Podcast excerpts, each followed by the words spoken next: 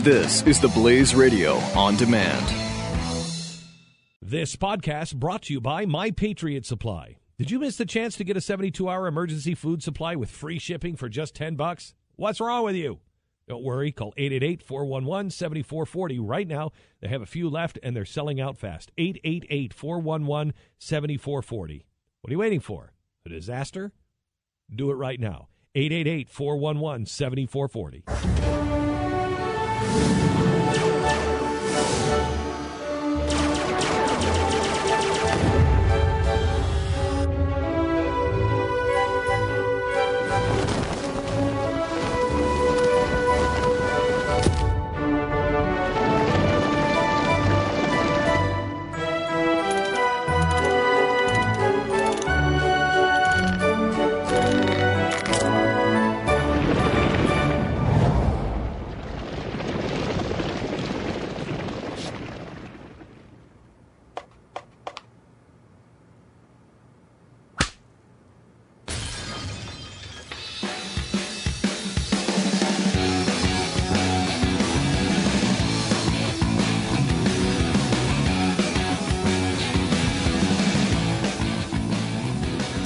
Pat and Stu, triple eight, seven two seven, B E C K, eight eight eight, seven two seven, B E C K.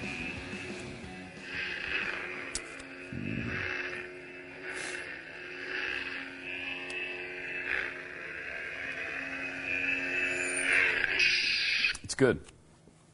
It's good, Stu. I was going to decapitate you real quick. That was really, it was fun. It really is fun. So we had a, we had the actual lightsabers here on staff uh, or on set today, but we were uh, talking about how, I don't know, it was some tour that we did a while ago where Pat and I were on the road together with Glenn, and we uh, found the um, app on your phone that sounds like mm-hmm. a lightsaber and makes contact and makes the sounds, and we just did it uh, the whole time. It was like the whole trip. The whole time. By the end, Glenn wanted to kill us. um, well, I mean, he may have wanted to kill us at the beginning of the trip too, but he wanted to kill us I'm for sure. that by the end of the trip. But you have reminded me of that app, which does not exist on my current phone, which needs to probably needs to live there, and uh, especially with the uh, movie back. And uh, yeah, I, I can't wait to see it, but I'm going to have to. So either I pass away quickly, or I wait to see it. There's no other option. There's no other option. That's but sad. Uh, but sad. It's going to be. I guess the real thing is it will be difficult to wait, but I'll somehow get through it. Uh, I gotta wait till Tuesday, but you're going this weekend, right? I am. I'm, and I'm trying to stay away from all media reports on the stupid thing. You going tomorrow? Um, yeah, I after uh, the show. Yeah, sometime? Probably after the show. Yeah. yeah. So should be good. Um, and uh, I guess there's sort of a uh, a battle brewing in the uh, debates that have been. It's similar to the the the, the light, the good side of the force, and of course mm-hmm. the dark side. This would put Marco Rubio on the dark side. I guess it would, and and I, it's probably. He's really not. He's more of a Lando Calrissian. He's got some good qualities, some yeah. bad qualities. Yeah. Uh, he's kind of in the middle there. Um, but he is trying to put this thing on Ted Cruz, and to be honest about it, I can understand it. It, it seems to be a fair attack on its on its uh, on its face. Brett Baer, I think, believes it. Would you say? Yeah, um, he seemed to. He seemed to believe it when he was uh, interviewing uh, Ted Cruz last night. Let's watch how mm. that went. I don't want immigration reform to fail. I want immigration reform to pass. And so I would urge people of good faith on both sides of the aisle, if the objective is to pass common sense immigration reform that secures the borders, that improves legal immigration, and that allows those who are here illegally to come in out of the shadows, then we should look for areas of bipartisan agreement and compromise to come together. Now, that amendment would have allowed undocumented immigrants to uh, remain in the U S permanently and obtain legal status. So how do you square that circle? Actually, Brett, it, it wouldn't have. What was happening there is, is that was the battle over the Gang of Eight, the Rubio-Schumer amnesty bill, which was a massive amnesty bill proposed by Senator Rubio, by Chuck Schumer, and Barack Obama. And, and I was leading the fight against amnesty. I was standing shoulder to shoulder with Jeff Sessions. I was standing shoulder to shoulder with Steve King, leading the fight to secure the borders. And what I did, that particular amendment, was an amendment I introduced to remove citizenship, to say those who are here illegally should be permanently ineligible for citizenship. Now, the fact that I introduced an amendment to remove part of the Gang of Eight bill doesn't mean I support the rest of the Gang of Eight bill. The Gang of Eight bill was a mess. It was a terrible bill. I mean, that's a pretty good explanation there at the end. Yeah. Just because I proposed something to pull back some of the Gang of Eight bill does not mean I support the rest of it. Again, I use the same logic to support Marco Rubio when they were talking about abortion. He voted for so did he. a twenty, yes, and he did as well. He voted for a twenty-week abortion ban. And people were saying, well, you voted for a twenty-week abortion ban. That means you support abortion up to twenty weeks. And he's like, no, I'm not saying that. I'm saying it's better than what we have now, um, and I would like that to happen. Uh, to stop abortions after twenty weeks. But if someone the next next week uh, proposes a full ban of abortion, I would, of course, be in favor of that as well. You're essentially approve, improving a bad bill. Mm-hmm. And what Cruz was doing there was saying, and there's, there's a lot of uh, stuff that it's a little bit complicated with the whole poison pill thing. I think if he were to say, look, what he said there, I it was improving something that was bad.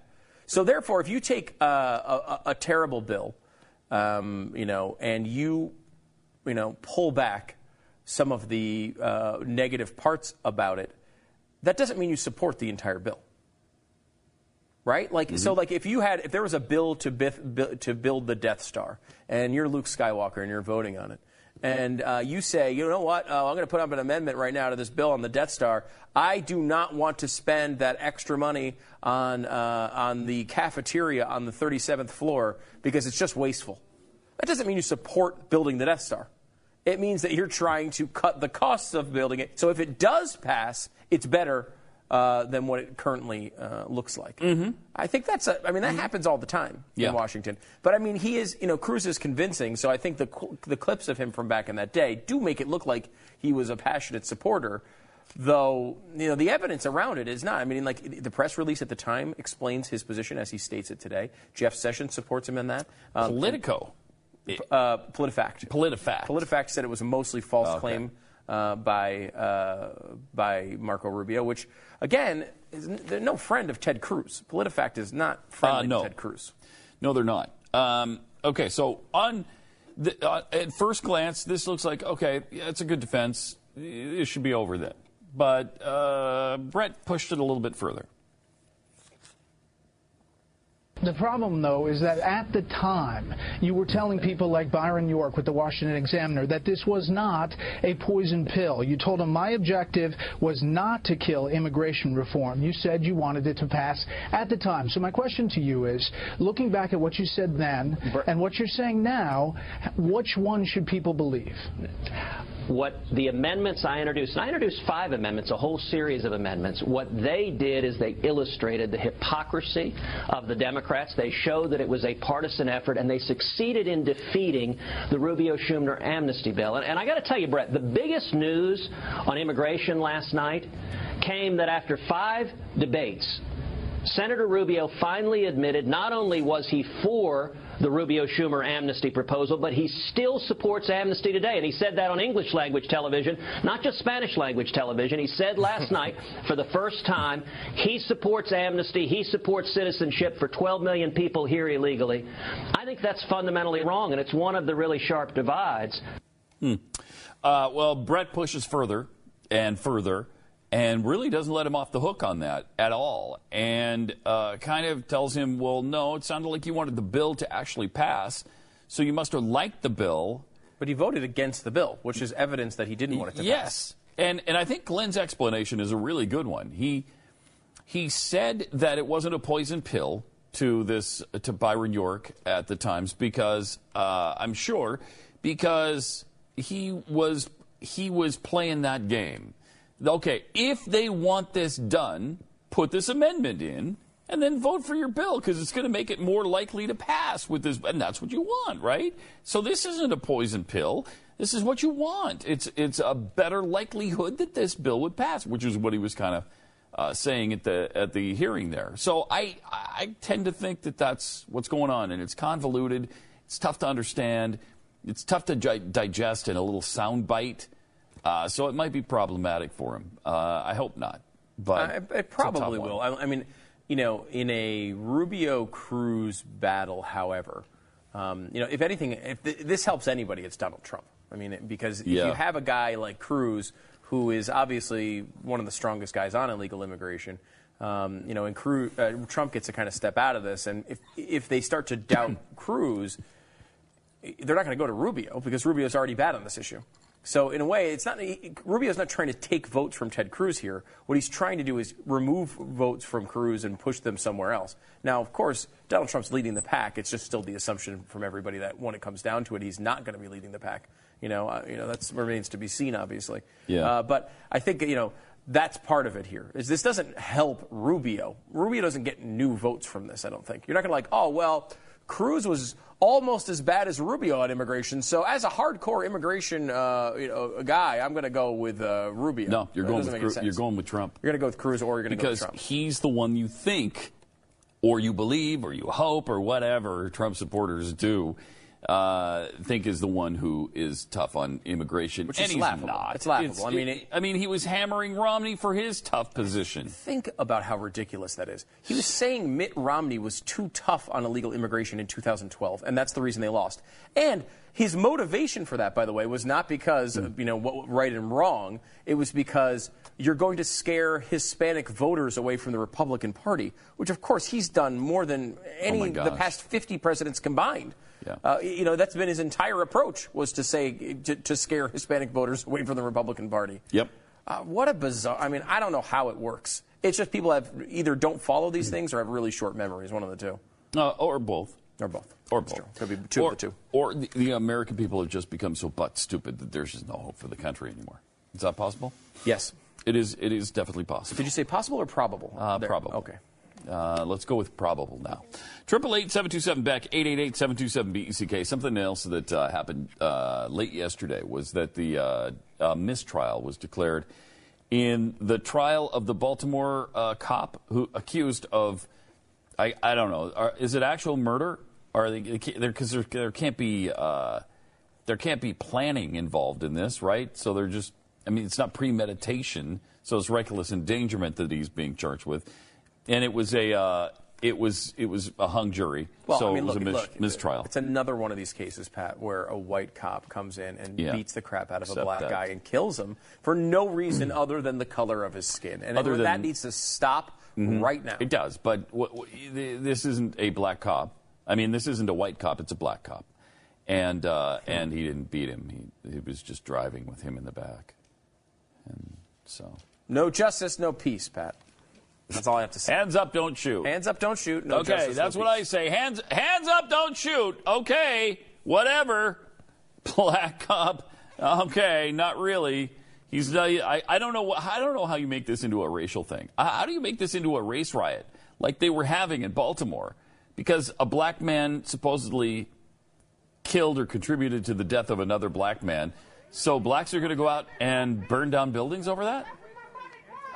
What? How how is this a racial is, incident at all? It just it just isn't. Well, it goes back to what we were just talking about. It, it, it doesn't have to be true anymore. No, it, it doesn't. There was right. a time when, when a fact would come out and say and you know change people's minds. You know, we yeah. showed. Uh, I don't know if we have it in the prep today, but the guy who disproved uh, the steel can't melt thing. Yeah. Um, it's up on the Blaze if you want to see it. Here's something that happened. Uh, two thousand one, obviously, that the, the conspiracy theorists have been saying, well, steel can't melt, steel can't melt. Jet fuel only burns at fifteen hundred degrees, and steel melts at twenty-seven hundred degrees, or whatever the, the numbers are.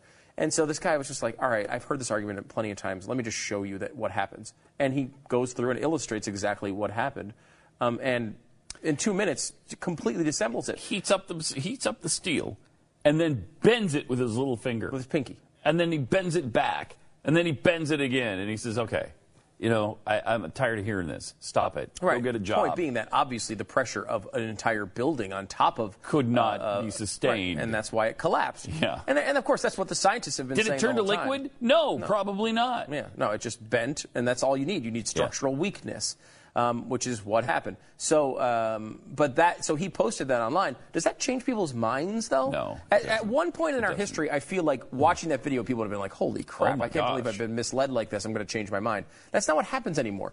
When you, when you, oh, there's a racial murder. This guy Freddie Gregg was murdered. Uh, the cop is black. Oh, no justice, no peace. It's like there's, it doesn't change minds anymore. Not at all. It doesn't matter. Oh, uh, Donald Trump's the only guy who's tough on immigration. Uh, actually, he said Mitt Romney was too tough on immigration in two thousand twelve, and he was his, scaring Hispanics out of the party. That that was his big problem. Why do you hate Donald Why Trump do you hate Donald so much? Trump? It's just like people don't even attempt to listen to you the know. facts anymore. And I don't know how you solve that.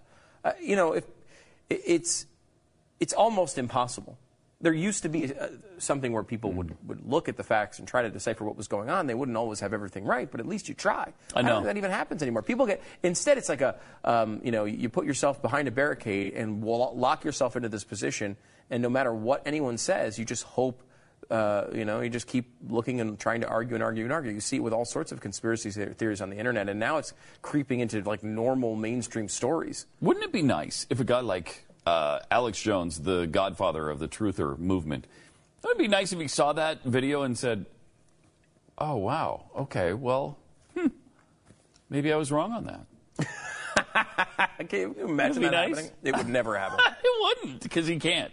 He's staked out this position. Yeah, it's his livelihood. It's too important to his cause now. Yeah, so. And I think like with when you're trying to, I don't know, you're on.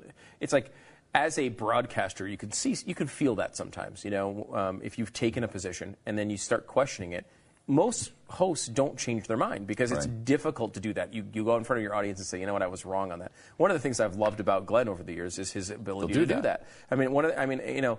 Um, it's one of the things that's made him, I think, successful over the years is that ability. We did it just today, a few minutes ago on radio, when we realized Trump was the guy. Oh, yeah, that's right. Because as we as we finally, it finally sunk in. It's called We Have a Country.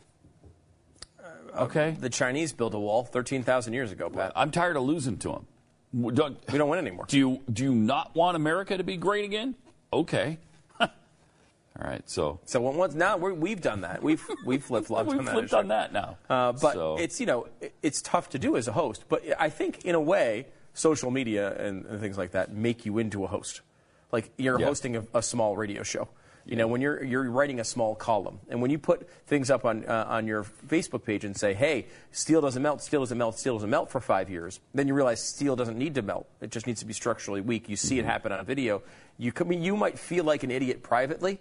Or you just search for a way to justify yeah. how your belief still you stands. You say, oh, it was he had it way hotter than it would have been, or oh, he used some sort of trick to do that, yeah. or you know, you, you justify it however you can. Mm-hmm. So that's so. I'm sure that's what happens.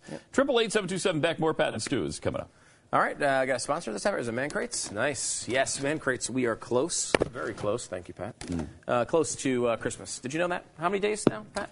Seven I'm going to say eight right. days eight before days. Christmas. Eight days until Christmas. So uh, ManCrates is the place to go to get any guy that you uh, have in your life to get him a, a great Christmas present, something they're not going to uh, necessarily be expecting. Every guy has some interest, whether it's uh, maybe uh, sports or, you know, if it's, it's golf or it's, uh, you know, food or uh, whiskey or whatever. What? You know, what is that guy that you have, whether it's your dad or your brother or your cousin or your, your husband, what do they love? Because you find that out, you think about that, and you think, oh, I can't go buy stuff. I don't know enough about that topic. I, I'm not into golf. I don't know what he would like. ManCrates does. All you have to do is go to man crates dot com, and then they have a huge list uh, of, of different crates for you to choose from. Any interest, really, you can find at man crates dot com. Each crate ships with a crowbar, and then you try to open them up, and it's very entertaining to watch them try to open these up because they make it intentionally difficult. And you go to man crates dot com slash blaze right now, you get ten percent off your order. So try it. Go there. Get your Christmas shopping done in one place. It's really easy. man crates dot com slash blaze. man crates dot com slash blaze. This podcast brought to you by My Patriot Supply. Did you miss the chance to get a seventy-two hour emergency food supply with free shipping for just ten bucks? What's wrong with you? Don't worry. Call eight eight eight, four one one, seven four four zero right now. They have a few left, and they're selling out fast. eight eight eight, four one one, seven four four zero. What are you waiting for? A disaster? Do it right now. eight eight eight, four one one, seven four four zero.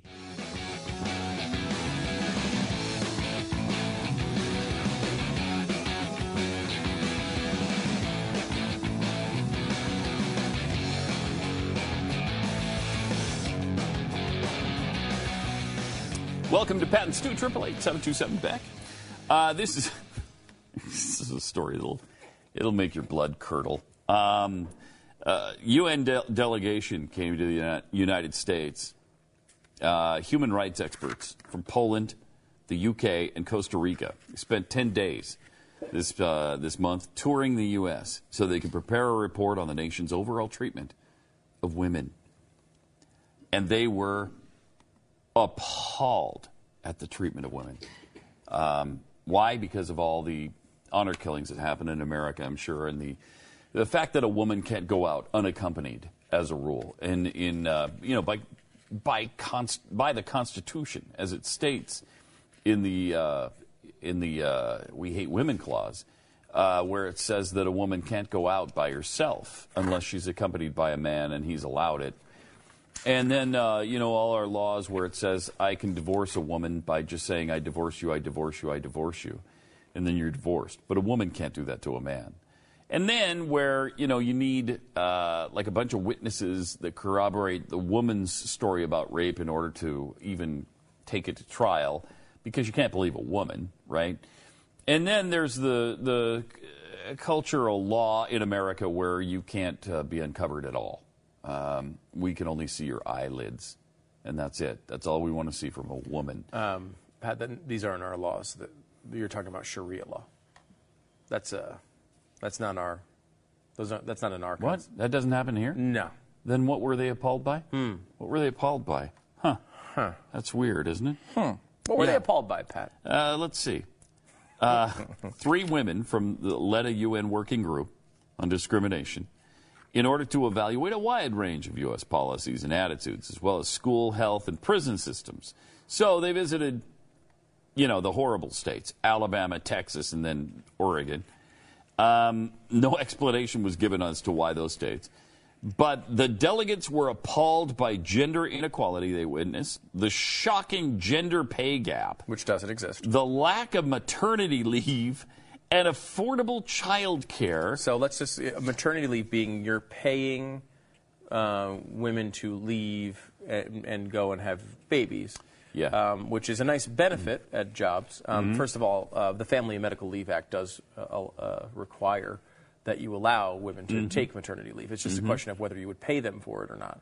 Um, and uh, that's a benefit at a lot of companies, uh, not all, but many. Mm-hmm. um, but apparently they... I guess they wanted it required in federal law, would be my suspicion. Yeah. And not to mention the treatment, though, of female illegals held in detention centers. Um, uh, female what? Illegal aliens. Uh, female aliens that are... Illegal. Ill that are, I'm sorry, non-documented. You can't call a woman illegal. Uh, naturally, the delegation was very concerned about gun violence, too, uh, against women. Because everyone abroad knows that in gun-crazy America, everyone walks around with multi-clip, high-magazine capacity assault machine guns that they purchase from a vending machine on, you know, you can do that at any street corner. Uh, the women had plenty of other recommendations for the U S, including campaign finance reform to allow more women to be elected, uh, raising the, the minimum wage, and removing restrictions on abortion. Strangely, this just feels like the straight-out liberal uh, platform. Has nothing to like, do with women. Yeah, like, it doesn't. You know, it doesn't. The, the minimum wage is just that's just a minimum wage for men and women. Should they have a higher one for women? Here's the most disturbing thing of all, okay, Stu, mm-hmm. is that stupid American women don't even realize how bad things are here. They don't even know how bad they have it. Mm.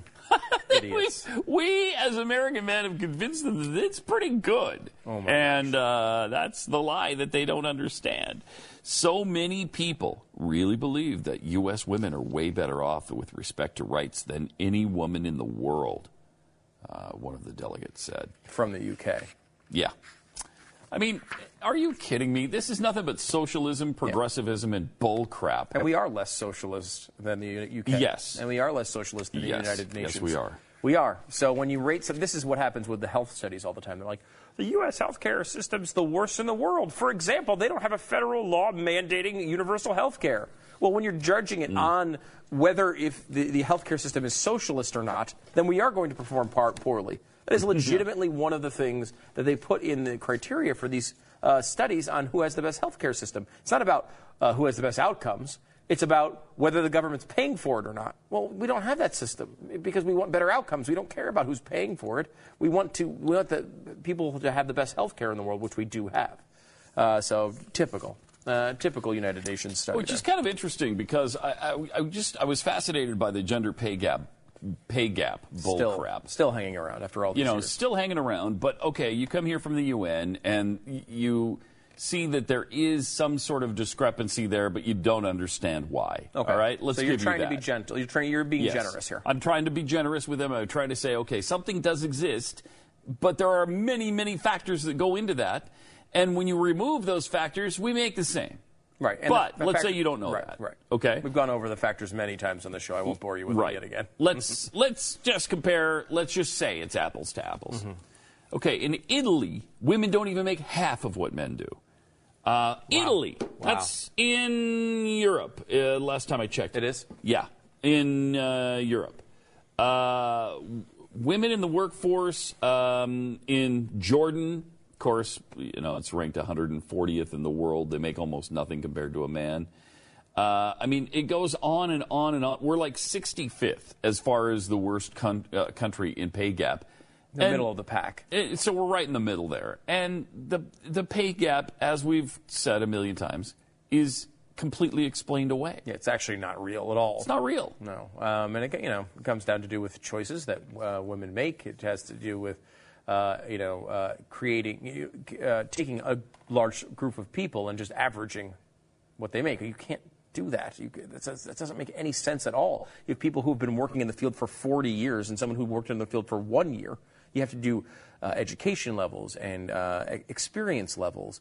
And when you control for those basic things that any economist would tell you had to be controlled for, the, the gender pay gap, it basically disappears. It does. Um, it's down to, you know, well, under two percent, and even the one percent is still questionable. Um, it's, different studies have found different things. This gives us sixty-six. This says sixty-six percent, this U N. sixty-six percent is more than even the, the freaking the, activists here are I saying. I mean, yeah. The activists here say women make, what, seventy-eight cents on the dollar? Yeah, something like that. Something yeah. like that? Mm-hmm. eighty-seven cents on the dollar? I don't know. Anyway. Yeah.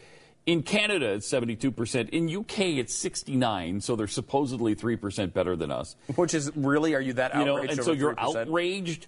Uh, China, sixty-three. France, fifty. So France and Italy, far worse. I mean, you know, shut up. Why, why do we even get these stories? Pisses me off. It's Christmas time. We're supposed to be happy. Yeah. We've got Star Wars to talk about today. That's right, and we're going to. Yeah, we're going to do that. We got a big Star Wars thing today. What else do we have coming up? Uh, we, we have, have much. Food. We, you know what else we have? We we have the Christmas Twist. Oh, my God, twist the Christmas Twist is today. Up. Yeah. That's, that's the today. biggest day of the year. It's a day. If you've it's never today. seen the Christmas Twist, today's your lucky day, because it is the greatest Christmas movie that has ever been done. A lot of people have said that. Yeah, we're building up to it. It's going to be uh, in the next hour, about this time the next hour. Mm-hmm. Um, so make sure you stay here because you're going to want to see that. The story of uh, a, a wonderful uh, cookie store mm-hmm.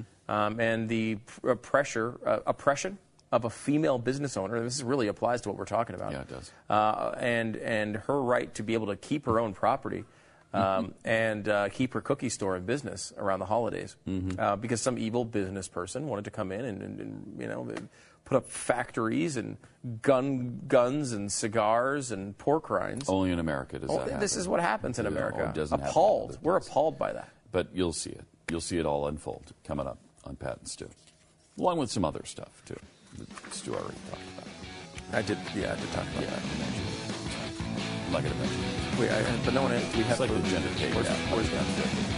That's a good question. I, I don't know. I don't know the answer to that. Probably in the grocery store. What page is food on? Uh, two hundred thirty-eight. Oh.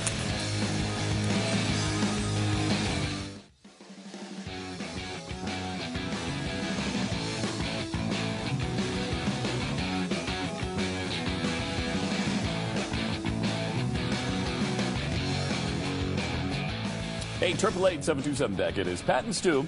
Uh, hey, on on uh, C N B C, they're saying that the White House uh, has pretty much gotten everything they wanted, that they laid out, laid out at the beginning of the year for spending, for a budget.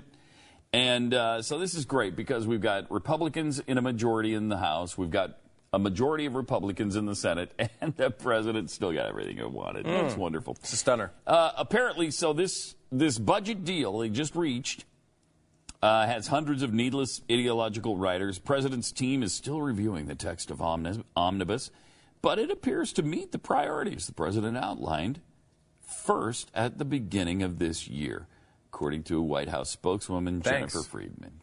So good for them for caving into absolutely everything again for Barack Obama. But we got, we did, you have, to, yes, yes, I see what you're doing here. Mm-hmm. You're being mm-hmm. negative. But, I mean, mm-hmm. we did get those, uh, what, twelve things in twelve weeks? That no, we, we didn't get any of those. Well, we got one. We got one, and that was... I think uh, we got a second one did at we? some point. Yeah, did we I can't get two? I remember what the second one was. We, we got did. one-sixth of them. We get, was it a... Huh? Did they ever do the Obamacare uh, repeal? Because I remember hearing that was going to get passed and he was going to have to veto it. And we were like, yeah, you know what, do it. But I don't remember him actually vetoing it. I don't remember, frankly. Hmm. But, uh, you know, here's, here's what's great. The Obama climate deal, all of the funds for that... Yeah. Oh, please tell me they're there. They're yes! There. They're there. Yes. Yeah. Uh, so don't worry about that. Uh, Planned Parenthood, all their funds still intact. Planned Parenthood got through this spending bill unscathed. Yay! Yes. We're going to keep killing babies with federal funds. Yay!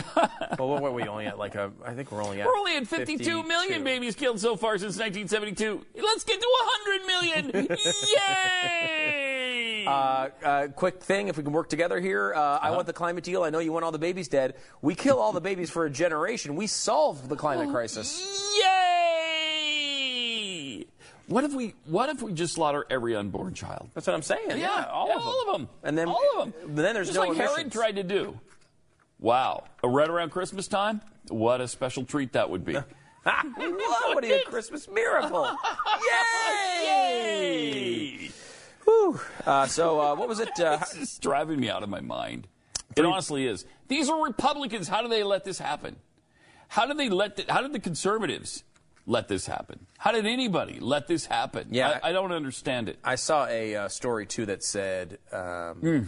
even though the like the House Freedom Caucus hated this, they they gave it a pass. Yeah, why? I don't know. I, I guess they're trying to to. to work together or something, and they were giving Paul Ryan a break in his first big bill. I don't know. Work together on, on things that are, are uh, critical to your principles and your values. Like what, life? Yeah. Yes, indeed. Yeah. Like what, yes, uh, you know, the economy surviving? Right, uh, yeah. I yeah. mean, what? Who cares about any of that? Well, you know, they don't. Uh, I, Clearly they do not. And this it gets uh, this, you know what? They're scared away from the government's going to shut down stuff. They're being threatened by that, um, and you know that's what they're going to do. Well, part of this, by the way, we could what talk about. What they could do is tell them to stick it up the rectal cavity. Seems fair. That's what that they seems could like do. They, a fair thing. Yeah. Um, another part of this is uh, we're going to be able to export oil for the first time uh, in forty years. Oh, that is part of the bill. That is supposedly part of the bill. Yeah. Well, that I mean that's a good part. I think so. It's I mean, about time. it's it's. Should have been done a long time ago. Yeah, those sorts of things don't work. Uh, you know, saying, yeah. hey, you know, tr trade barriers. This is an interesting lesson to learn mm-hmm. um, at this particular point uh, in our history as we're choosing someone to, you know, I don't know, represent conservative values. It might be interesting to find one person in there who doesn't think that we should erect new trade barriers with everybody. I mean, that might be a priority. It's something that's interesting to note here at this time. Is that another ugly shot? Uh, at Donald Trump. Uh, no, because as I've uh, outlined today, uh, I want him to. I want him to him. make America great again. Do you? Do you not want America I to be great again? I do want to make America. Okay, it's great called again. management, Pat. Right. Okay, it's called. It's called having a country. That's right. It's called we're going to win again. Okay, yeah. You're going to get. You're going to get sick of winning. We're going to win so much. We're going to win against China. We're going to win against Mexico. We're going to win against Burundi. Okay. Every time he starts those rants, you know what he's going to say. Yeah. He's like, he was doing this in the debate. He does today. five like, You know, you know, we, we we never win anymore. I'm like, he's going to say we're going to we need to win on trade. Oh, we need to win on. You know, and then he goes in and goes through a list, and like the third one is always we need to win on trade. We never win on trade deals. We always lose to Japan and Mexico and China. It's always the same countries, the same phrasing, the same issues. It's the all same... he can do. It's all he can do. That's all he. He should have done that in the nuclear triad question. Yeah, he should. Yeah, well, the nuclear triad is very important. That's we got to win. We don't win anymore. So we got to win on trade. So I think we need all of the triads, uh, all of them, and you know, uh, and so we can win. And uh, so, but he had no idea. He couldn't do any of that because he had no idea what the nuclear triad was. The, the end of the, his quote on that is, when you read it out of context, is awesome. It's something like. Uh, and I got to say, nuclear, uh, nuclear, it's a power. Devastation is very important to me. What? I got to get to the exact quote. It's so yeah, good. Yeah, you got to find that because right. that's he's he's terrific. He's really, uh, honestly good. Uh, okay, so in addition to the climate change stuff, continuing the funding for Planned Parenthood, uh, I guess you get tax deals doled out to uh, NASCAR tracks, race horses, and college students. Uh, congressional leaders agreed to the budget, of course, uh, year end here, and it's got uh, some interesting, interesting little spending things. We actually made some deficit gains under uh, John Boehner, whom we did not like. But even he uh, cut some of the bull crap from some of these bills, but they're all back.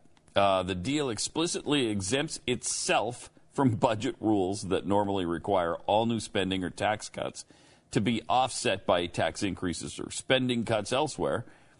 Uh, so they got they gave tax breaks on everything from racehorses and film production to NASCAR racetracks and college tuitions and teachers' out-of-pocket classroom expenses, all covered in the massive deal. But, you know, actually tax cuts aren't don't piss me off as much as some of these other things, as when you're giving money directly to, like, climate change or, heaven forbid, Planned Parenthood. I yeah. mean, if you're just I, taking less from somebody, yeah, I, think I, it's, I don't get that worked up about it. I, I'm not. It's be, only because of the priority scale. It's yeah. like... You're right. I mean, is it a bad thing to pick an industry and give them a tax break? Um, because, you know, like, for example, electric cars is a good one. You know, uh, what they're saying to people is, like, you buy an electric car and you get a seventy-five hundred dollars tax credit. Well, it's like, well, I mean, it's not like you're necessarily taking, you're giving people, they're paying less tax dollars, but you're subsidizing an industry. Yeah, you're picking that I don't like. It's bad. Um, you know, worse than that is taking money from someone and just giving it to somebody else. Mm-hmm. um, and then... But a, a step below uh, all of these, I think, is what you're talking about, which is like, okay, um, you know, someone gets a tax break for a particular investment, um, you know, as a company or something like that. It, I, I don't you like can it deduct your college tuition, that kind of stuff. Yeah, like, okay. I, I don't like the targeting of those things. Yeah, you know, I don't, I don't like saying like we like this activity, therefore we're going to make give you a break on it. I don't like that approach. I'd rather have it across the board. Um, but it's better, you're right, than just, you know, creating a new program that we're going to have to fund for the next thousand years. Mm-hmm. um, so, yes, I would agree that's a little bit better. Um, so, I don't know. Uh, here's the quote from Donald Trump, however. Um, he's, uh, Hewitt this says, is on the nuclear triad. Okay, the question from Hugh Hewitt is was... This, of the three legs of the triad, though, do you have a priority? I want to go to Senator Rubio after that and ask him. Trump, I think, I think for me, nuclear is just the power. The devastation is very important to me. You had that pretty nailed. That was pretty much it, right? Yeah. Okay, so nuclear is just the power. The devastation. The devastation is very, very important, important to me. Hmm. I mean, he's just babbling at that point. And he let, doesn't even know what the hell he's, he's saying. He has no idea what he's saying. Now, this is after Hewitt said... He doesn't even know what he's saying. Should I give you the actual... This is the actual longer quote. Do you want the actual longer quote? This is good. What's the priority among the two nuclear triad? Well, first of all, I think we need somebody absolutely that we can trust. What? Who is totally responsible, who really knows what he or she is doing. Think about that phrasing in this context. Okay. Who really knows what he or she is doing. He's in the middle of BSing a question about the nuclear triad that he has no idea what he's talking about. He doesn't know what the mm-hmm. nuclear triad is. He's trying to fumble through an answer, and he goes to, we need someone who totally knows what they're doing, which is the exact opposite of him at that moment. Right. Um, who really knows what he or she is doing. That is so powerful and so important. And one of the things that I'm frankly most proud of is that in two thousand three, two thousand four, I was totally against going into Iraq because you're going to destabilize the Middle East. Again, it has nothing to do with anything we're talking about. Nope. I called it. I called it very strongly, and it was very important. But we have to be extremely vigilant and extremely careful when it comes to nuclear. Nuclear changes the whole ball game. Frankly, I would have I would have said, get out of Syria, get out, if we didn't have the power of weaponry today. What? What? The power is so massive that we can't just leave areas that fifty years ago or seventy-five years ago we wouldn't care. There's a period what? there. Uh, it was hand-to-hand combat. He thinks he he thinks. that the question is about nations that have nuclear weapons. Right, like and nuclear he prolif proliferation. He can't even fake his way through this because he doesn't know if Syria has them. So he's bluffing his way even on that mm-hmm. by saying that some of these nations that we're in, they, it was hand-to-hand combat, but now if we leave them, who knows what they'll do. with nuclear, because it's a devastation that's very important, very important to him. To him. So um, the biggest problem the world amazing. has today is not President Obama with global warming, which is inconceivable. This is what he's saying. The biggest problem is we have nuclear, nuclear proliferation, and having some maniac, having mm-hmm. some madman go out there and get a nuclear weapon.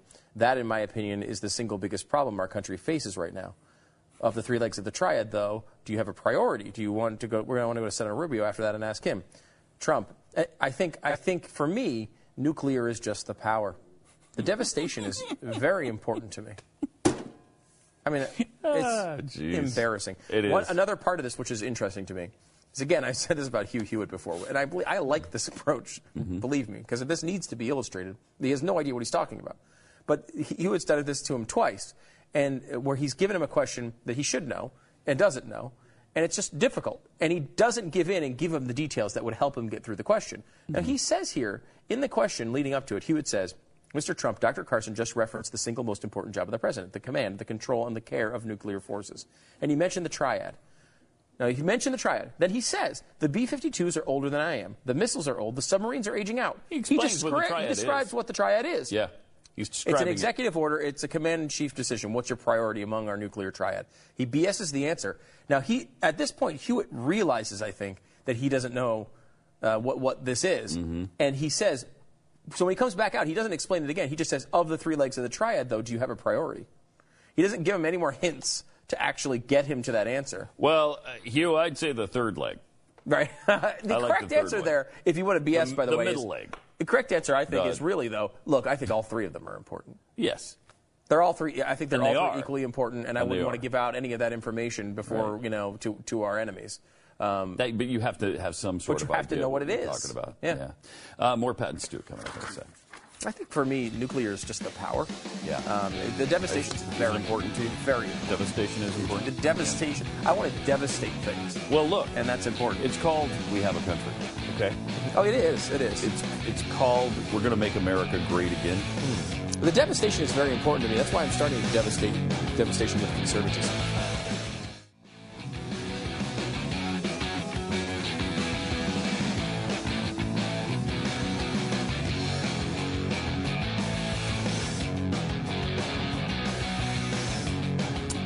eight eight eight, seven two seven, B E C, it's uh, Pat and Stu. We are very close to the end of the year now. Very close to Christmas uh, and uh, very close to the end of the year because we're going on vacation here beginning uh, tomorrow uh, after the show. And so uh, we thought we'd share with you some of twenty fifteen's best news bloopers. And here they are. It's Wednesday, right? I think so. Hump day. Yeah, yeah, we're getting there. Hopefully we'll have a dry hump day. It's not real... Oh. He's standing in front of the net with about... eight inches of his shaft in his hand. And I uh, thought nothing will ever be as cool as crystal meth. Pepsi. And it's likely one of those international cities might... No! You scared the We're working here, man. How you doing? Of course, LeBron bringing a lot of sex success to Cleveland, but just not enough. Not quite not enough. Quite.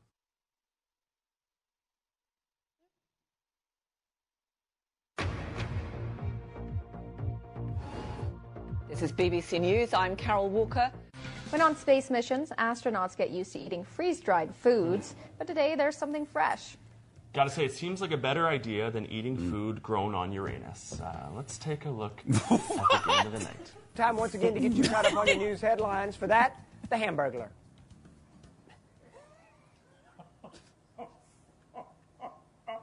It's your birthday. I'll let it pass. No, See, she's dressed.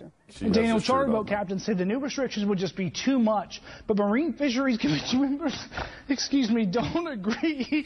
The new restrictions would come in the form of a long... I apologize. Are you going to miss your mom? No. No? Oh, that's what's her face. Used to be with Fox. Oh, don't cry. Are you... this, uh... Cute. Oh, oh, oh, oh, what is up? That's because it's hot outside. Stuff like that happens. Did, was that live? Are we live?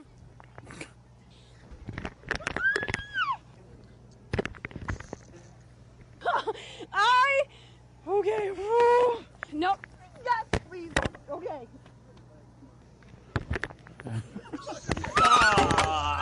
Do you think Snowden's actions were worth that risk? I think to cast him out, to uh, to That's make him invalid one.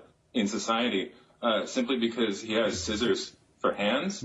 I mean, that's that's so strange because, I mean, people didn't get scared until he started uh, sculpting shrubs into dinosaur shapes and whatnot. I'm having a good Friday, so I refuse to talk about the Kardashians today.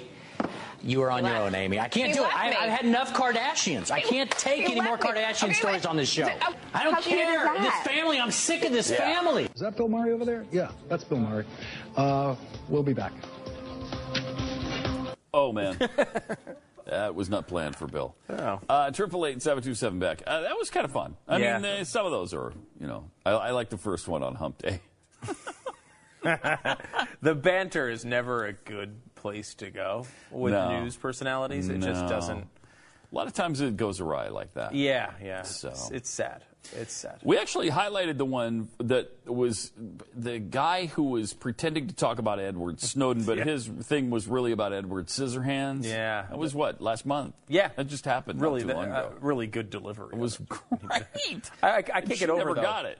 I can't get over looking at that and seeing Edward Snowden, uh, supporter, and his name, and then at fart, which yeah. is his Twitter handle. Like, yeah. a guy's Twitter handle is at fart. You don't realize when you're typing that into the computer that it might be a problem? Like, I don't understand. Those are producers who don't pay attention. No, it's just like, eh, fart, whatever. I mean, that's not good. Uh, now, we, of course, had our, uh, our share of, uh, of these things on the air as well. Mm-hmm. uh, we actually did, of course, have Jeffy, who's not here today, who was um, who went to the bathroom on the air. Yes, that did um, happen. Well, he had his mic on in the bathroom uh, and flushed the toilet in the middle of a segment. This was a couple years ago now. Mm-hmm. It's still one of the most popular Blaze clips of all time. Hundreds of thousands of people have seen that. Uh, like a quarter of a million people or more. triple eight seven two seven Beck. All right, we're going to get into some uh, Star Wars uh, stuff coming up here. Mm-hmm. um, you actually have uh, you actually have a date to see that. Like tomorrow, right? I'm going to wait until probably uh, Tuesday in order to see that. And you've already got the lightsaber. I love these things. Really loud when you're wearing a mic. So, yeah. Like you'd think in the movie, it would, you'd think if you held it like this, it, it would hurt, but in reality, it doesn't. That's part of the movie oh, magic is a lightsaber. Wow. You can actually hold by the light part. It's totally huh. fine. It doesn't cut your hand off. No, it doesn't at all.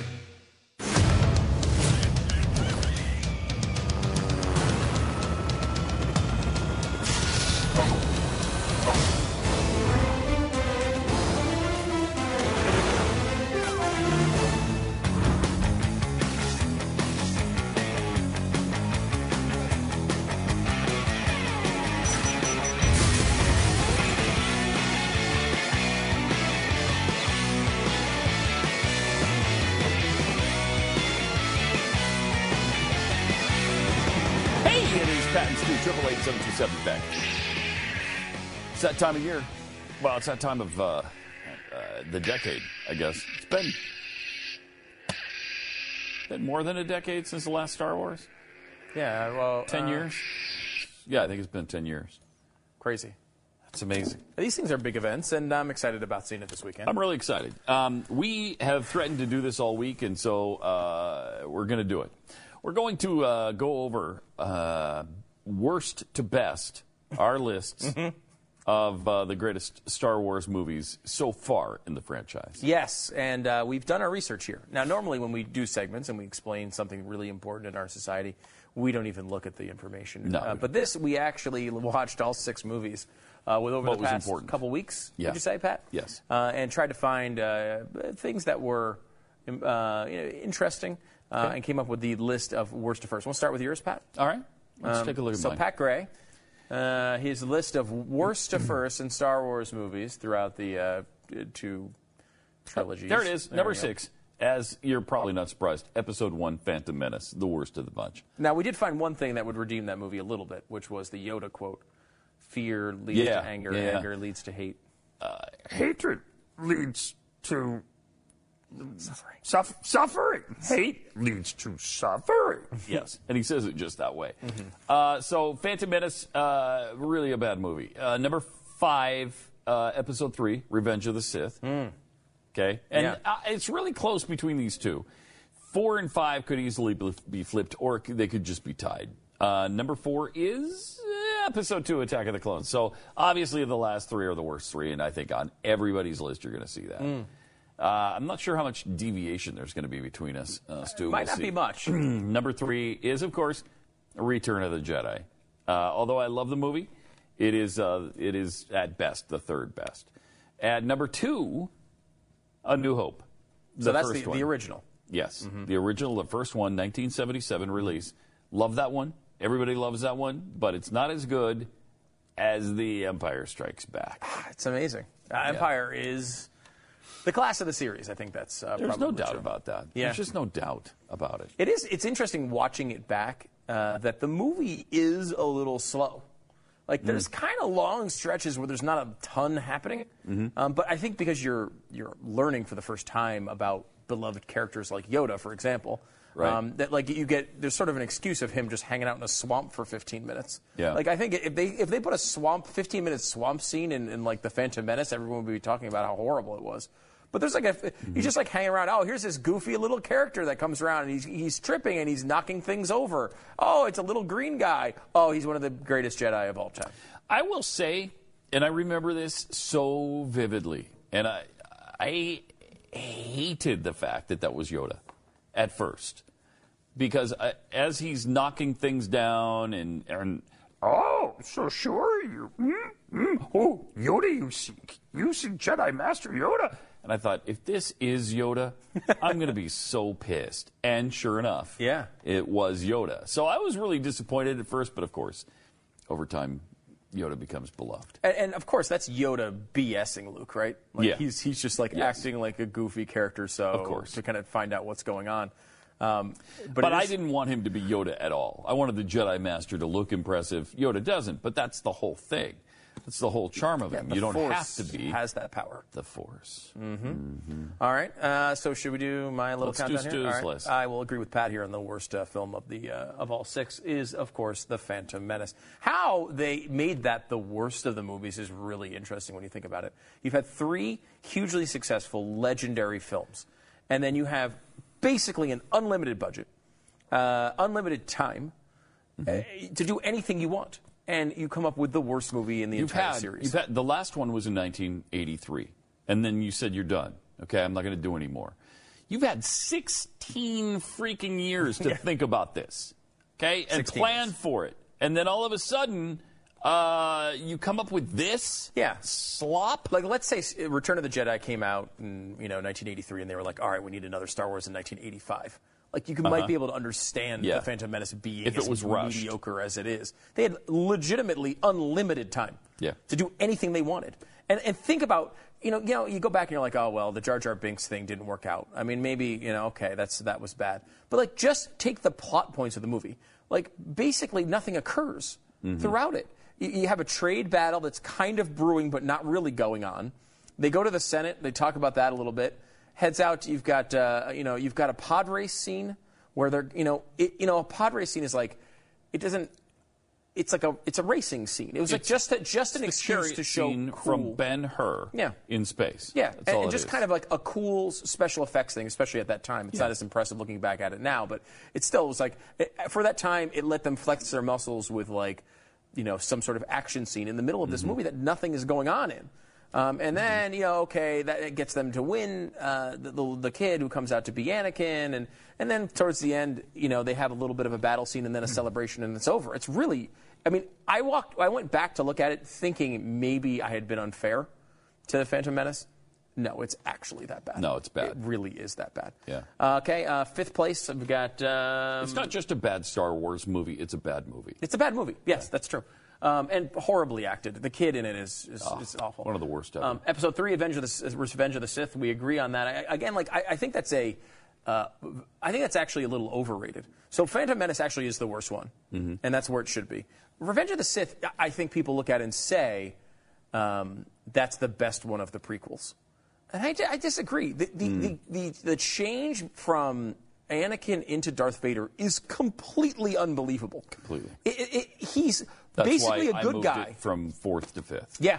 Uh, that's big enough to just to, mm-hmm. to make it drop a slot. But really, I, again, it's another one of those movies where there are some cool scenes in it. There's some cool battles.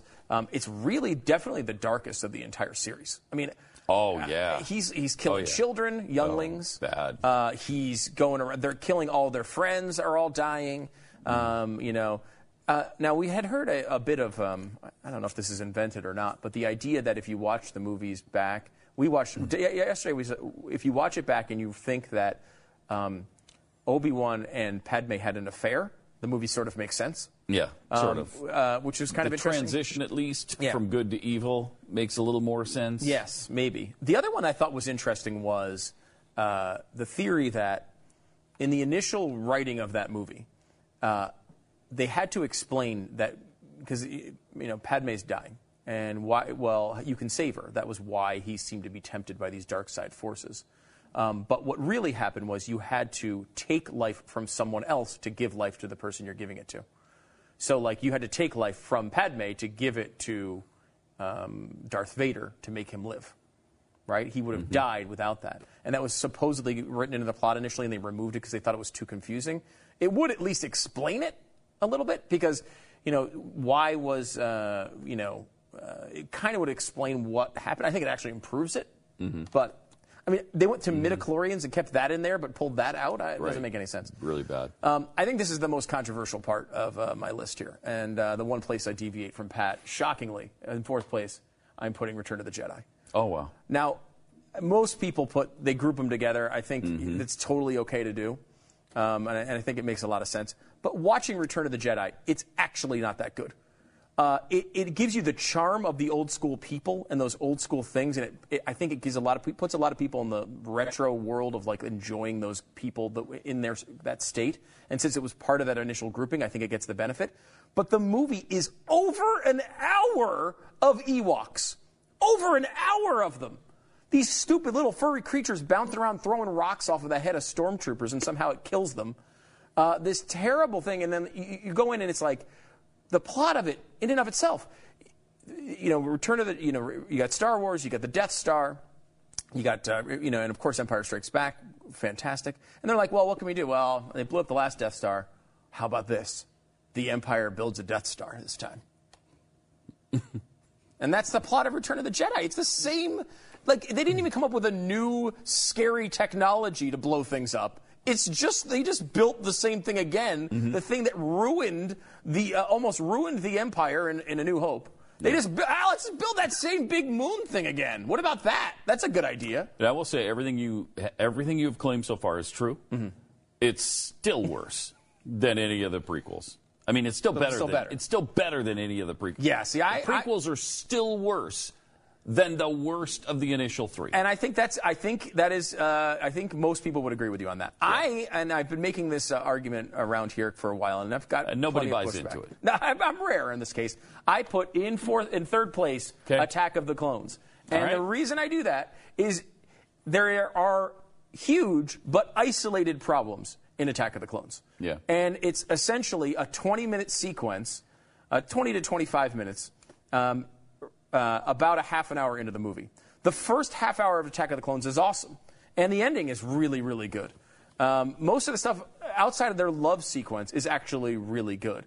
Um, the only other thing that happens in that twenty-five minutes is they go to the planet with the clones, and they have the really tall, thin people, and they're mm-hmm. making all the clones, and that's it's, it's not a terrible scene. It's okay. Um, it's you know it's slow, but it's okay. Mm-hmm. Um, but the love scenes are so bad and so horribly done. Add on to that uh, a couple of isolated incidents where... Um, there are just horrible lines thrown in. The one I've, I've said is when they're dragging C three P O's head, and he says, "This is a drag." So bad. Well, so bad. And so bad. Hayden Christensen is terrible in the movie. Yeah. Uh, many times. Yes. Um, but other than that, it's it actually Natalie Portman. It's, it's actually pretty good. Portman is better in this movie than she is in, in Phantom oh, Menace. But she's still bad. But she's not that great. Um, it's there is, and that's just why I put it ahead of um, Revenge of the Sith, because Revenge of the Sith has a lot of problems throughout it, where you can just excise twenty minutes of this movie and it's actually good. Mm-hmm. So that is why I made the okay. controversial decision to put this in third place. All I right. would agree with you that A New Hope, um, uh, it comes in second place. Yes. I will say this, rewatching them, I could have put A New Hope first. It, it, the, the gap between A New Hope and Return and uh, Return of the or, um, Empire Empire Strikes Back was closer than I realized. Yeah, it's um, small. It, that's a great movie. It's yeah. a great movie. Yep, it really is a great movie. Both Episode One and Episode Two are really, really good movies, and that's why I put uh, number one is uh, episode two, uh, five, Empire Strikes Back. Um, so that that is uh, kind of um, interestingly the only one directed by Lucas, I believe, is number one, right? The A New Hope, yeah. And then the last three. Did he direct the last three or not? I know he did at least one or two of them, but he did not do either Empire Strikes Back or Return of the Jedi. No, those last sure. two he didn't do. Um, because so. that's the first thing that pops on the screen as the movie ends, and I noticed it, that they were different names than George yeah. Lucas in those last two. Yeah. So I had some other thoughts as I go through this. Now, I, these are kind of like, you know, you watch a sports show and they have hot takes and they're kind of ridiculous, but then they debate them. Mm-hmm. Like, you're not supposed to say that before you do these segments. You're supposed to act like you really believe them, which I kind of do, but they're kind of a little bit out there. But let me quote the and and, uh, and challenge you with these, Pat. Hot takes. Bold statements. Bold statements. Like this is what they were like. Uh, bold statement for the Eagles game. I think uh, uh, Jordan Matthews is going to score twelve touchdowns this week. twelve touchdowns. That's my hot take. twelve touchdowns, Jordan Matthews. He doesn't, the guy doesn't believe he's going to score twelve touchdowns. They're just looking for something to talk about. Um, okay, so here are my hot takes. The Ewoks mm-hmm. are worse than Jar Jar Binks. No. Here's why. No. Jar Jar Binks is bad. He's really bad. Mm-hmm. But he's a minor character in episode one and does not appear at all in episode two, with the exception of a couple of sentences. Um, so he's basically completely gone. And, and I will say in episode two, he actually comes back to ruin the entire Republic, because he comes back. The only appearance in episode two with Jar Jar, he ruins the whole world, basically, by giving uh, Hitler uh, power. I mean, it is such a similar, I mean, that's mm-hmm. seemingly definitely going for it, but they're going like, it's essentially the enabling act of World War Two, where uh, Hitler gets the Chancellor powers, and he goes through and he can just do whatever he wants.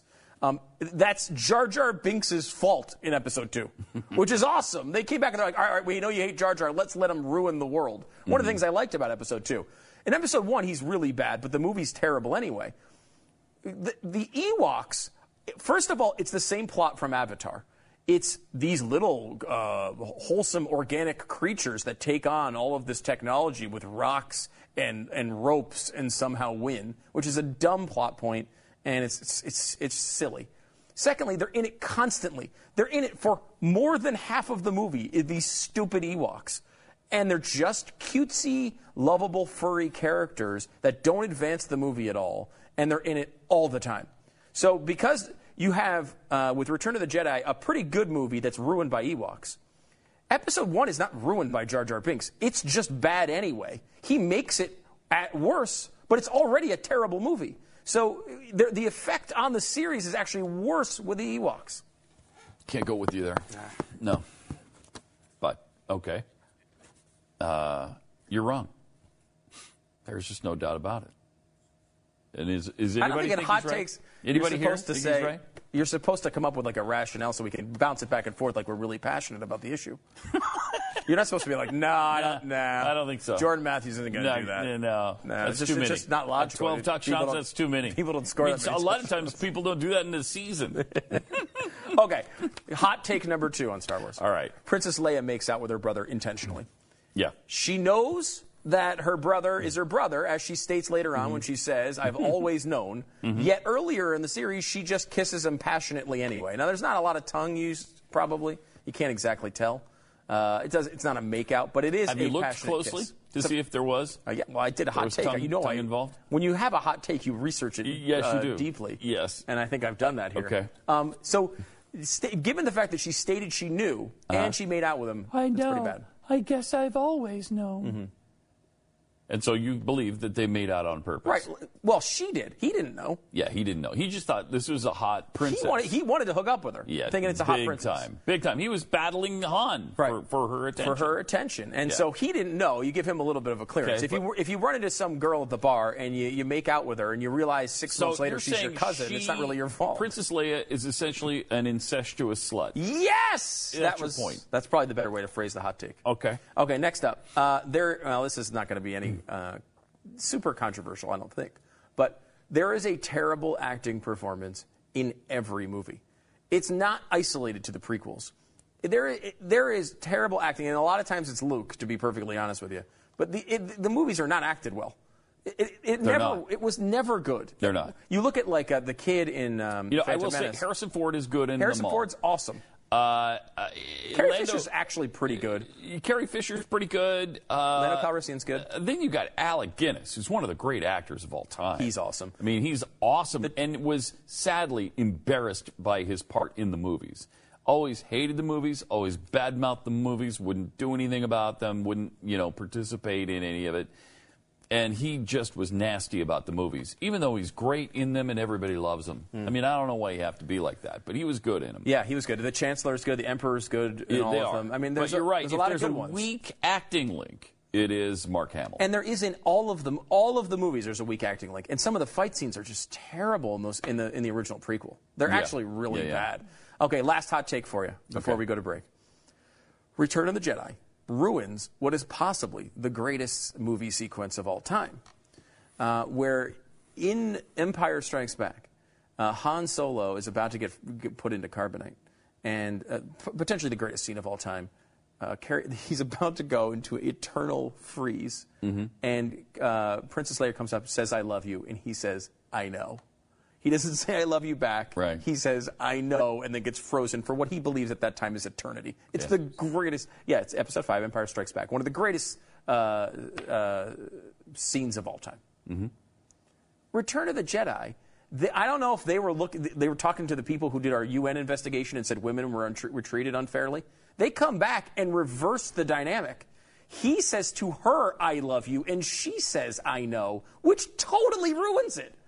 You can't have her get the best of him at the end. It's Han Solo. Han Solo wins. That's the whole point, is Han freaking Solo. And she comes back and she gets revenge. It's some sort of like, I don't know if they had like uh, some women equality thing. It's like on a, on a twenty-four when they used to go to break and say, "By the way, all Muslims are awesome. We want you to know that. Nothing like this could ever happen in real society because Muslims are all perfect. Back in a second, I'm Kiefer Sutherland." It was like that moment. It's like, oh, well, see, he bested her. And everyone loves that scene. And then they go back and they ruin it in the next movie. Thoughts? I, you know, I'm not passionate enough about the scene. You have to be passionate to really get crazy about it. Pat, hot um, takes have to fake the passion. Come on, get fired up. No, she should. She should say it back what? to him right. because um, it strengthens the woman position, and oh, that, that needs to be strengthened. All right, we need to break because we're getting late. But can we do it quickly, the, the betting thing? Do we have the betting thing real quick? Uh, where you can bet on Star Wars and the, uh, and the uh, outcomes. Do we have that? I see it on the screen here, but uh, we don't have it. It's on, it's on my sheet, but it's not, we don't actually have it. We'll do it on the other side. triple eight, seven two seven, B E C is the phone number. Uh, let's go, take a break from our hot takes for a moment, Star Wars related, and talk to you about a hot take for preparation called My Patriot Supply. Yeah. I feel passionately you have to go to My Patriot Supply right now. Why don't you? Well, what do you want to do? Buy a bunch of corn and beets and no. wheat? The no. point here, Pat, is it's not beets and corn right. and wheat. It's, it's chocolate pudding. Or country cottage mac and cheese it's or something yummy like uh, fettuccine alfredo. Yeah, it's you know? food you actually like. Seriously, my wife and I used to have the discussion, what are we going to do with this stuff when if it comes to that? She's like, well, I'll make bread. You know, okay, so we're going to eat bread and beans. Uh, and she and she'd always be, well, if we're that hungry, if it's that desperate, we'll eat anything. You don't have to ever have that conversation with this stuff because it's delicious. Yeah, it's and it lasts for food. twenty-five years. It's food you'd eat in a regular day, uh, yeah. and then you have it for an emergency purpose. It's great. Now, uh, My Patriot Supply is hooking you up with a two-week emergency food supply for how much? Fifty though? freaking Holy dollars. Holy crap! That's fifty bucks. No, can't that can't that. happen. triple eight, eight nine three, seven nine five three is the number. And on top of it, they're going to ship it right to your door for free. It's the easiest, it's the most affordable way to get prepared, and all you need to do is pick up the phone, well then, and dial the numbers that correspond with what they'll pick up at their end. triple eight, eight nine three, seven nine five three are those numbers. eight eight eight, eight nine three, seven nine five three. Call My Patriot Supply right now. Get two weeks for fifty bucks. That price is too low!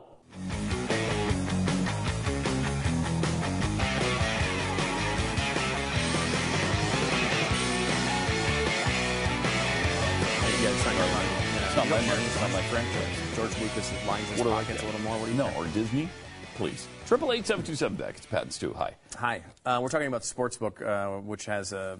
You can predict how much money Star Wars is going to take in this weekend. Look at this list. Uh, this is uh, from uh, sportsbook dot com, I guess. Um, two hundred twenty, the favorite is between two hundred one and two hundred twenty-five million for the weekend, which would put it as the biggest of all time. Um, I think. The, well, the depending on where it falls in there, but if two oh six, over, right? Yeah, two oh eight, I think. two oh six or two oh eight. So if you go two oh nine plus, then you've got the biggest box office opening of all time, which, you know, it could definitely happen. I would. I actually would be could surprised if happen. it didn't. Um, I, I would know, too, but although, because it's also in over four thousand theaters, which is more than yeah, any movie lot. ever. Um, so, but I love that uh, four to one uh, odds for four hundred one million dollars or more. I mean, four hundred. Think about it again. Like the op the record is two hundred six million. You know what's not a bad bet is the four four fifty to the four and a half to one, because at one hundred fifty-one to two hundred million, that's still a lot, but, but not the biggest of all. But time. not the biggest of all time, and a lot of times, a lot of times they don't meet expectations. Yeah, a lot. It's like yeah. you go to the movie theater, or and it's too crowded, and so you go somewhere else to some other movie, or you d delay. the your uh, movie going experience to another day, or what, you know, whatever. But I wouldn't be all that surprised if it fell in the one fifty-one to two hundred. I kind of like um, at uh, five and a half to one, you got two hundred fifty-one to two seventy-five, um, or maybe two seventy-six to three hundred at that's ten a lot. to one. Man, um, I, I don't even know if that's possible. I guess it is. It's a lot of money. Yeah, it's a lot. By the way, the longest odds in the entire field uh, under one hundred million, which you could get two hundred to one on your money. If it, if no it kind of bombs, happens. there's no way. I've, I've no heard way. They've actually already sold one hundred million dollars worth of tickets already. Yeah, it was um, fifty million dollars a couple of weeks ago. Yeah, so uh, that probably makes a lot of sense. Um, Bloomberg went through a little list and tried to figure out, um, kind of pointing out that really, they this no matter what this movie does, it can't match the success of the original. Um, they go through and talk about it. It made four hundred and, or five hundred twelve million dollars in, nineteen, in seventy-seven and nineteen seventy-eight, the original, um, which which...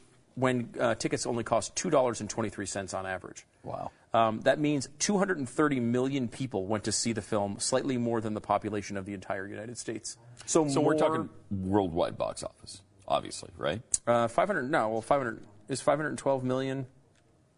If uh, two hundred, if, if more That's people it. went to it than live in the U S, that has to be a worldwide. Well, I mean, people. Can I mean, go, you can you know, repeat, but still, that's still impossible. Right? Still impossible. Uh, today's dollars. First Star Wars was a two point four billion dollar movie. Yeah, so the two point four billion was the um, worldwide gross, right? You just looked at this, mm-hmm. inflation adjusted, two point four billion. Yes. Um, so that's what uh, they expect from The Force Awakens, is about that same amount. Um, but it, the amazing thing is the original Star Wars budget was only eleven million dollars. That's incredible. Which is today about forty-three million dollars. Oh, so that's a pretty good moneymaker. That's, yeah. It cost yeah. eleven million dollars to make it, made five hundred twelve back. Not bad. Not bad. Uh, the cost of making um, uh, uh, Star Wars, if you adjust for inflation, was about the amount for Fifty Shades of Grey, which is not a movie that was uh, you know, touted highly for its uh, special effects. As far as I know. Um, ironically, the new film could have been made for far less if J J Abrams hadn't taken such pains to honor the initial trilogy. The director eschewed digital cameras for thirty-five millimeter film, and in many cases scrapped digital effects techniques for real sets and stunts.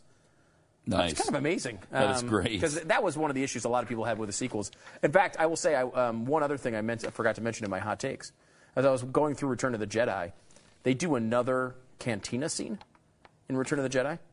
Oh, so, okay. so, so the original one has the music that everybody knows, that mm-hmm. song. Da, da, da, da, da, da, yeah, exactly. Da, da, da, da, da. Everybody knows it. So in episode three, they have another, star, like Jabba the Hutt's in it again. There's another cantina scene, and they inserted a digital girl singer. Oh, yeah. Do you remember this? Yes, it is I do. Horrible. horrible. Now, that's not the Bad. fault of the original movie, although I watched the digital re, you know, retranslation, and they have...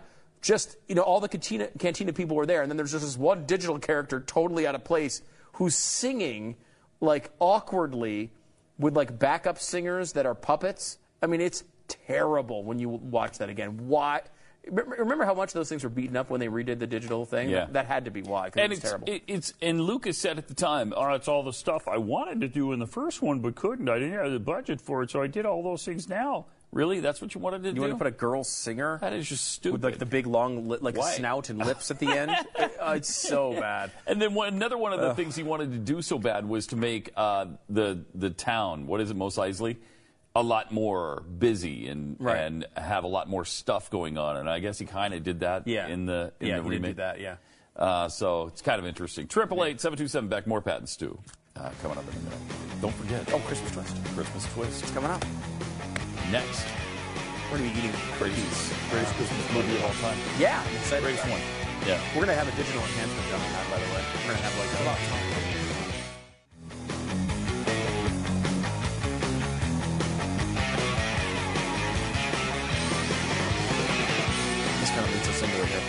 You're just talking about uh, television here in the break. Mm-hmm. Um, there's been four hundred nine scripted shows in twenty fifteen.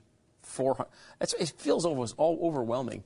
And when we're like, oh, I, there's a new show you gotta watch. It's like I can't, mm. I can't. I mean, with the exception of Jeffy, you can't watch all these shows. Jeffy watches all of them. I don't, I don't know. I seriously don't know how he manages because he's here a lot too. Oh yeah. How does he also see absolutely everything on television? I know. It's amazing. A lot of times we kind of mock amazing. Jeffy for his, you know, work ethic and and uh-huh. stuff. And, and and in reality, he's actually here a lot. We just don't know what is accomplished by that. Yeah, we don't like, know what there, he's doing. There's well, not an so. outcome.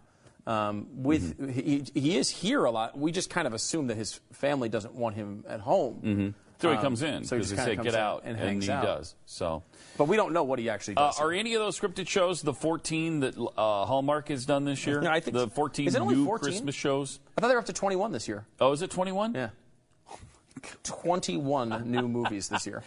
They do twenty-one Christmas movies a year. Yeah. Did you watch the new Candace? Uh, Cameron Bure. Bure one? Yeah. Uh, which is, what? what is it? She's... She is driving... I think it's she's, a new one. She's, she's picked up by a, a truck driver or something and taken home. and like, then she realizes that she's in love with the guy. Is it that one? Because I, I don't know if it's a truck driver. Year's? This one is, uh, they're going... She's going to get married. Yes. Um, and yes. She's, she's got a to, fiancé. Right. And but he's a jerk. He's not a good guy. He doesn't seem like a jerk at the beginning. He seems right. great. No, he does. He seems he, he fine always at seems first. fantastic at the beginning. But then the tr the trouble develops. Right. So the weather um, comes in, kind of t knock locks him down in Buffalo or something, um, and uh, and he she's there with this one handsome guy, of course. He's and a couple. dynamite handsome. And a couple. Yes. Yes. Okay. Yes. And the couple, okay. they're they're they're they're in That's fights right. all the time. They're, but she goes home for some reason. I forget what the deal is. They kiss.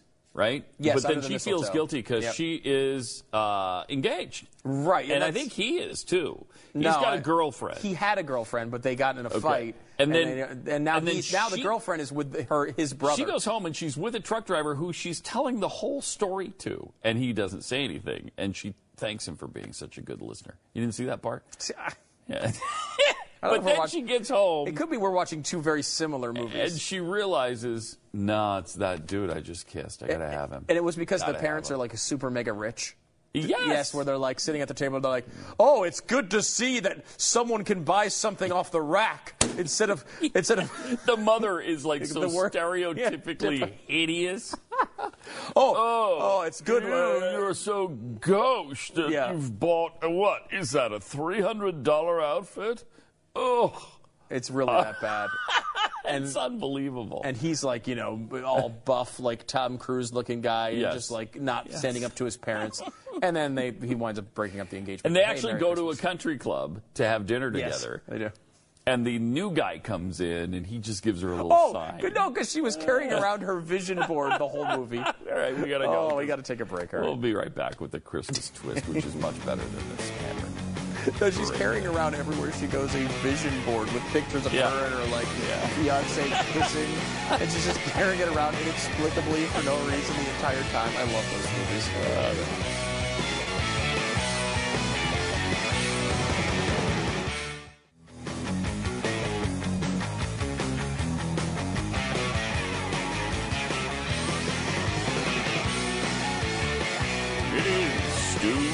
triple eight, seven two seven, B E C, hello, and welcome. If we had room on our Star Wars list earlier, uh, ahead of Empire Strikes Back, we would have put The Christmas Twist. Oh, my gosh. Uh, because it's, it's the greatest movie of all time. Yeah, it had nothing to do with Star Wars, but it is uh, far better than any of the, and, and this is widely agreed upon. Oh, yeah. W widely acclaimed, uh, the greatest movie ever made. Yes. Uh, the U N actually had, had a big They've uh, declared scientific it. study yes. uh, that, yes, that they, with mm-hmm. consensus, declared it as Christmas Twist is the greatest movie of all time. Now, it's obviously the greatest Christmas movie of all time. Of there's, no, there's no one who's even saying anything about that. But you're a denier if you don't think it's the greatest movie you're of all time. You're put in jail. You're put in prison, and you're beaten with clubs until you die. Uh, so here it is, ladies and gentlemen. Oh, my gosh. I'm, so, I'm nervous. Here the it is again. Christmas Twist. Mm-hmm. Christmas Twist. It stars myself. And we're having three reported deaths. Your wife. Organizers say the annual children's flammable toy exhibition will be held again next season. Finally, the city has announced plans to go ahead with its proposed combination handgun, cigarette, and pork rind factory. The site for this slice of heaven on earth is our own historic hometown square. And so far, all three hundred existing tenants have decided to sell, except for Noel Anderson, owner of local cookie store, The Christmas Twist.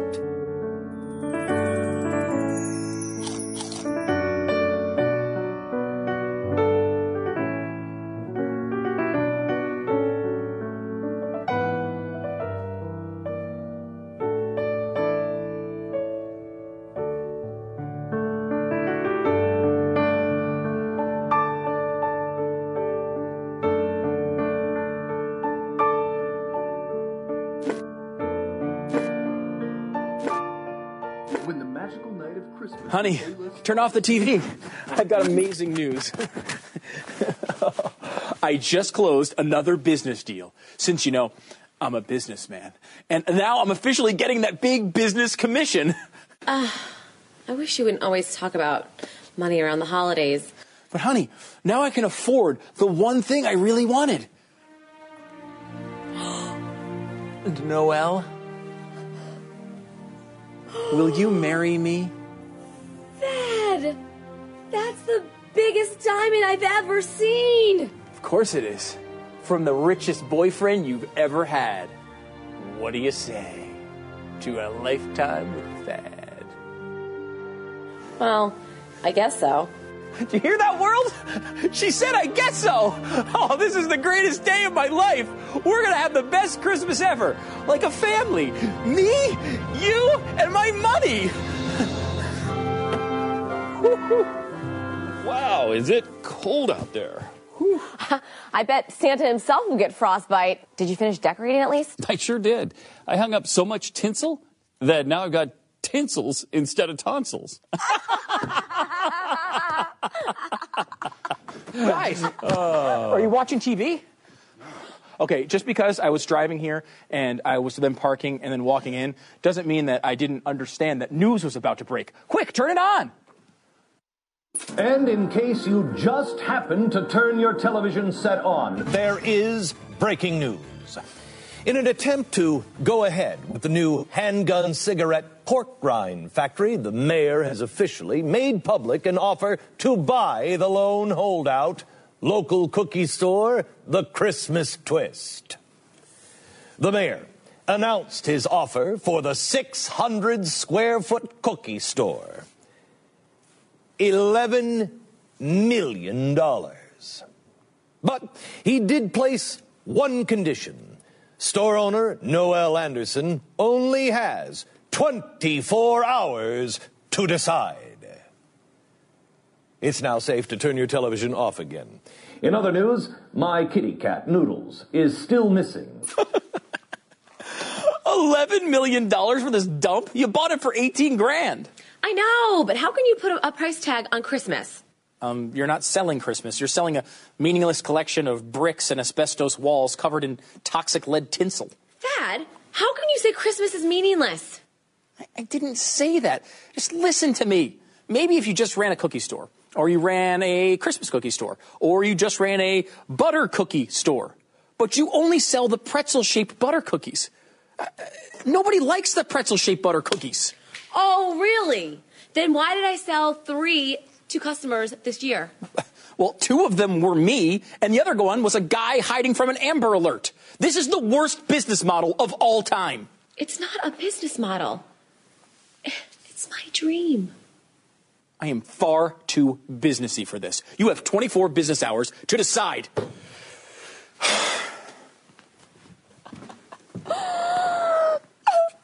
It's okay, Noel. It's okay. You know, my grandpappy used to say, if it's all about the money, then it's all about nothing. Of course, when he said that, he was talking about a dollar thirty-eight. This is eleven million dollars. That's like John Kerry wife money, right? What's wrong with you? Well, it all started one night when I was looking at the Christmas lights, and I ran over a homeless person. Wait, you ran over what?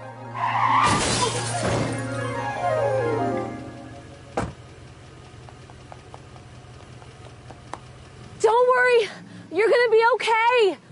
Well, you've crushed every bone in my body. My pancreas is still in your wheel well. I'm pretty sure I'm not gonna be okay. Oh, homeless vagrant, what can I do to make your pancreasless Christmas spirit live on? There's only one thing. You know, other than calling nine one one. I really always wanted to open up a Christmas cookie store. I can do that. I'm an amazing baker.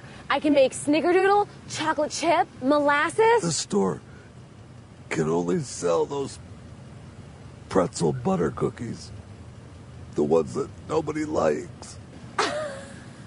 That's the worst business model I've ever heard, like in the history of mankind. No, no, it's it's not a business model. It's it's my dream.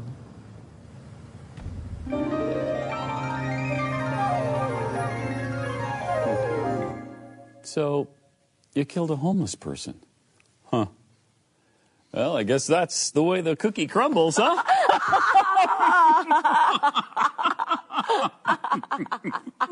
They good?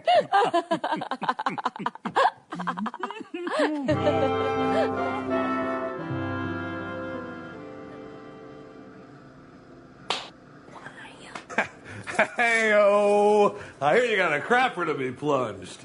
Yes, I stopped up the crapper. I've just been so stressed with my store closing that last night I binged on fig pudding. Ooh, that'll stop yeah. up a crapper, know, all right. I, I love fig pudding and the crapper.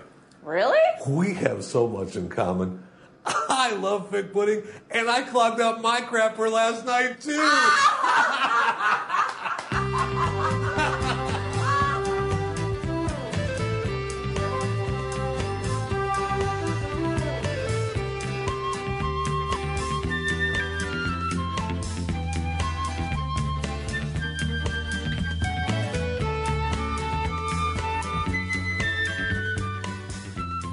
And I suppose we're all supposed to believe that my cat Noodles ends up dead the same weekend George Soros just happens to be in town.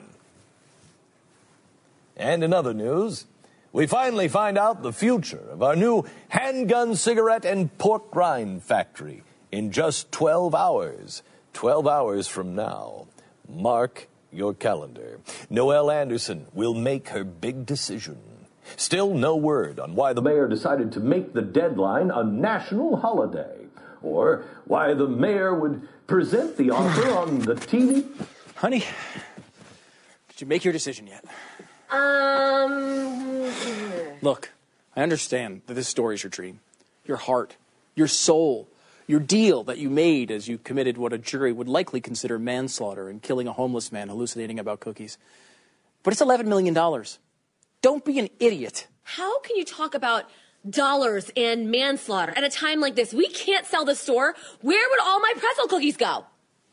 Uh, they're not alive. It's, it's not materially where they would go. Where will people buy their pretzel cookies for Santa? Santa loves these cookies. Noel, Santa wants chocolate chip cookies. Yeah. You take that back. Take it back.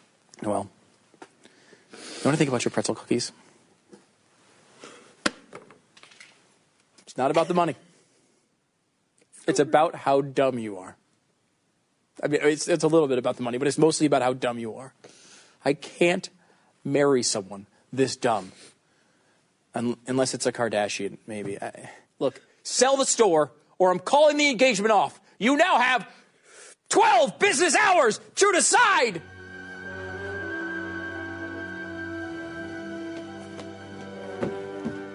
Ho, ho, ho's here. It's Uncle Billy. Oh, no. What's wrong, Noel? I might lose my store. Mm. My businessman fiance gave me an ultimatum, and I think I'm in love mm-hmm. with a common laborer. Oh, my. Who looks suspiciously like the homeless man that I ran over. Mm. Except he's wearing glasses. Mm-hmm. And I'm so torn. Yeah. Well, you know, Noel, my grandpappy was once faced with a Christmas choice, a choice just like yours. Should he marry his male lover or a really fat, homeless man plumber he met when he stopped up the crapper? Well, who did, who did he choose? Ah, neither. He was hit by a blonde woman in an S U V and left to die on the road with no explanation. But that's the moral of Christmas time, right? So what you're, what you're saying is that I should marry my mean fiancé? No, stupid. Oh, you're so stupid. How can you be this dumb? I mean, that's stupid. So then what you're saying is that I should choose the plumber?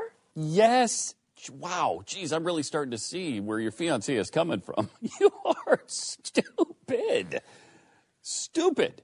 I mean, really dumb. Okay, well, I hope I have enough time to go stop up the toilet again. Right? Well, I mean, you are stupid. Can you do it? I don't know. That is stupid. I mean, I...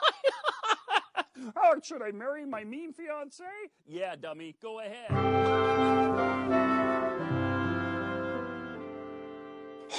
So did you make a decision? I have a businessman meeting to go to in the business world. Yes, I did. I, I did make a decision. I choose the Christmas spirit. And I choose this plumber with potentially no future. He's homeless. But I just met him, and he believes in me. And he believes in my store. Uh, good luck with that. Good luck with your stupid store with the pretzel cookies and this pointless plumber idiot. It, all of it's, it's the big pipe dream. You know, because because the pipes, he, he happens to work with pipes, and that's his, his chosen pr profession. It, it's a pipe pipe dream. I think it worked. I don't understand why you didn't.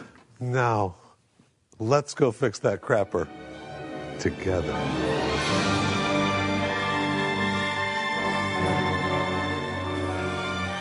You know, before I get started fixing your crapper, I just want to say this.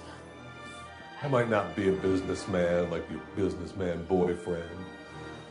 I might not have the intelligence, the pleasant odor, or the lack of mouth sores.